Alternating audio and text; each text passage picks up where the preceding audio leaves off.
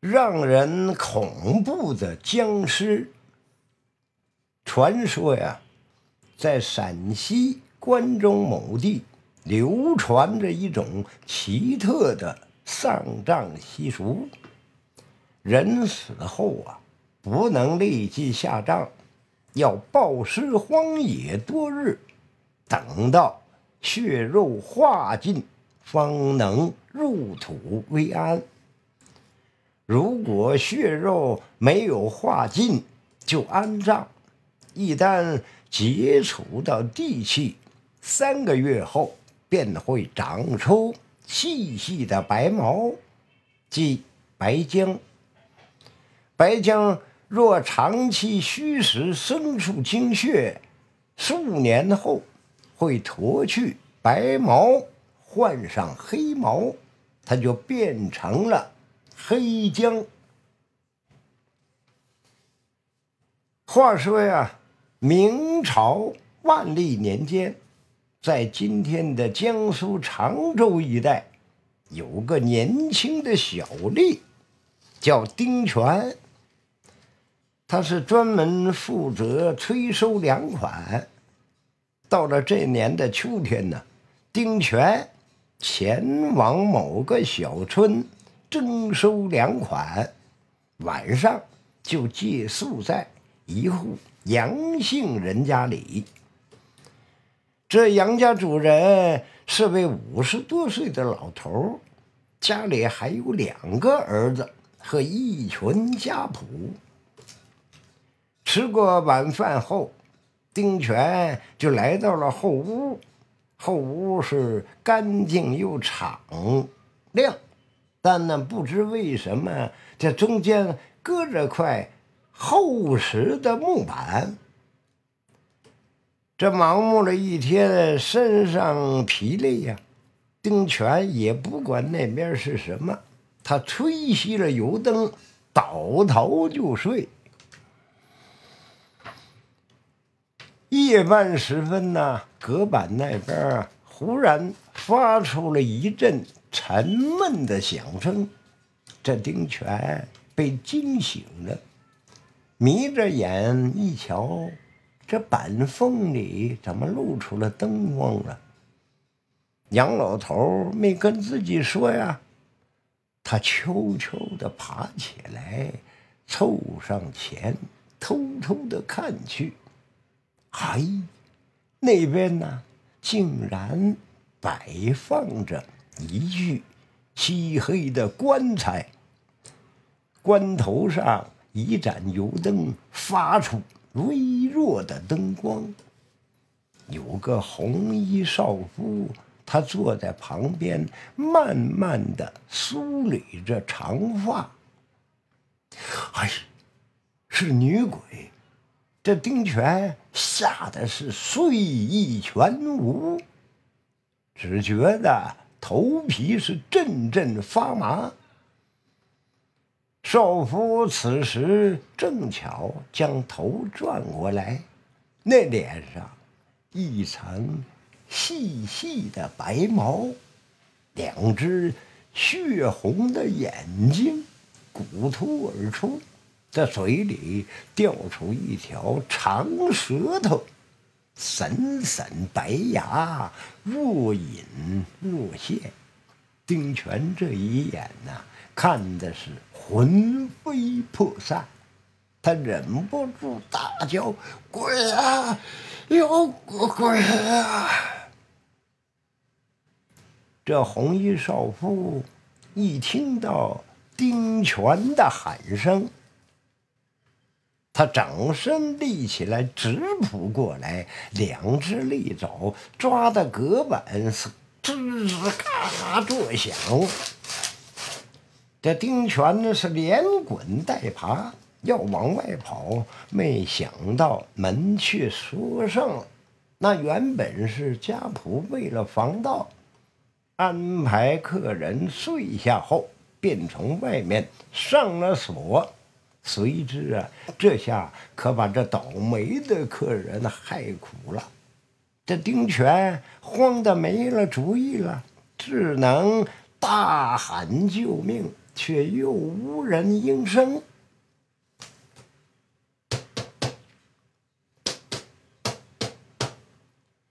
这隔板呢，不停的晃动啊，马上就要倒了。这丁全无计可施啊，他瞅着墙角立着一个空米桶，他就一头扎了进去，将盖儿扣得严严实实。一声响啊，隔板倒了，脚步声渐渐的逼近，等进到米桶跟前，户又没了。这丁全吓得气都不敢喘，从里面他紧紧的扒住盖儿。突然，这米桶啊一阵阵呐左右摇晃，事后有外力在使劲的推搡。好在这桶坚实厚重，他晃了一阵他没倒。丁全呐。刚有点庆幸呢，这桶底又传来阵阵抓挠啃咬的声音，吓得他是不知所措呀，更无路可逃，心想唯有闭眼等死了。在这危急的时刻呀，外面的公鸡打鸣了，那啃咬声啊。也立即的减弱了，鸡叫三遍之后，桶外再没有了任何的动静和声响。可是桶里的丁全呐，他打死也不敢出来了。一番连惊带吓后啊，居然昏死了过去。这一大早啊，杨老头让家仆将锁打开。敲了半天门，也不见客人应答。他心里头生疑，推门而而入，没想到地下竟躺着一具红衣女尸。那客人，根本不见了踪影。杨老头吓坏了，急忙叫来两个儿子和几个家仆，抽起棍棒。仔细搜寻，最后啊，他们在空米桶里发现了昏倒了的丁全。他一阵呢呼号，忙乱过去。这丁全是悠悠醒转，他把昨晚发生的事说了一遍。杨老头这才反应过来，告知那红衣女尸。是前日刚死的大儿媳妇，因为怕吓到客人，遂没有明说。没想到他竟然变成了僵尸。丁全听的是心有余悸，忽然想起看那米桶。这米桶的底部已经被啃出了个不小的豁口，这杨老头又赶紧叫来一群家仆，把女尸运到郊外，用火烧了。像这种刚刚变成僵尸还没有来得及害人的怪物，就是白姜。据说呀。白将除了吓人，其实并没有什么伤害力，而且他常避着人走，即使碰上了，胆大的人也完全可以对付。但黑将就说不准了，黑将常常出其不意的攻击牲畜，取食精确，有时还会直面人类。下面讲的便是一个关于黑江的故事。话说呀，清朝乾隆年间，就是今天的安徽桐城一带啊，他有个书生叫钱军。钱军平素好酒，他常与友人呢是推杯换盏，喝个痛快。这天夜里呀，他又和朋友喝的是酒酣耳热。酒席散去时啊，已是二更天了。这朋友有意留他住一晚，钱军呢却非要挑灯夜行。这朋友只好牵来马送其上路。钱军带着几分酒意，骑马而行。他经过了一片树林时，这马儿却突然停步不前，原地踏步，打着圈儿，任他死命的鞭打，就是不动一步。看着这个马是非常害怕、慌张的感觉，在原地呀。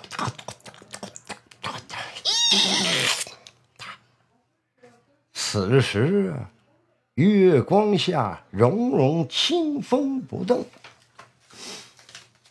灯笼的烛火却飘忽不定。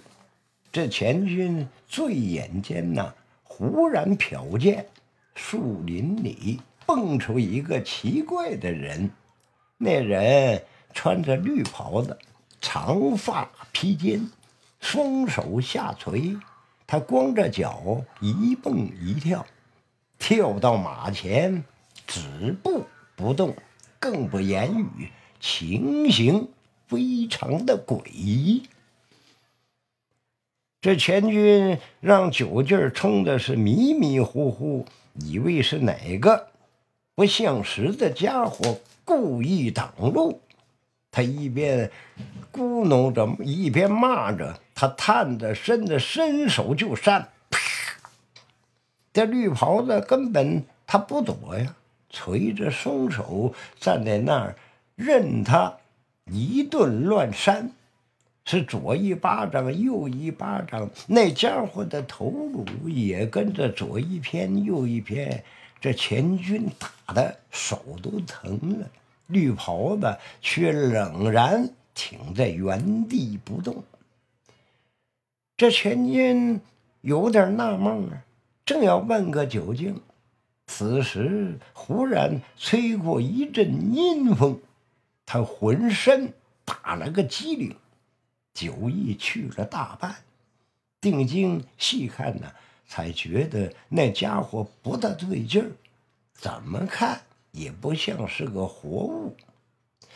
哎呀，糟了！莫非是前来索命的阴间恶鬼？这钱军毛发倒竖，惊骇万分。再转念一想啊，这四周一片寂静，呼救都无人来迎啊。马儿又驻足不前进，进退不得，干脆下马头吧。就在他终身欲跳之时啊，后方忽然呐，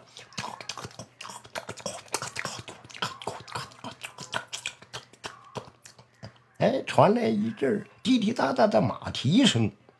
原来啊，是朋友终究不放心。他带着家谱追上来看一看，那绿袍子他也听得真切。不等救兵近前，他是一蹦一跳的躲进树林深处，消失了，没了。在朋友的护送下，钱军总算回到了家里。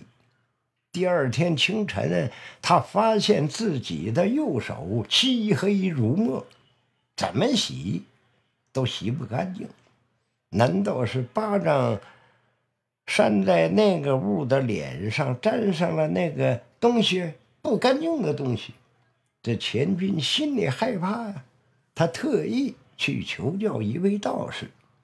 这道士看过那只手，又听了那晚奇遇之后，对钱军说：“这绿袍子其实是黑姜。”他应该刚变成黑将没有多久，本身功力尚浅，不足以害人。幸好你的手掌颜色发黑，若是发蓝，就无药可治了。”钱军听的是心生惧意呀，此后再也不敢深夜独行。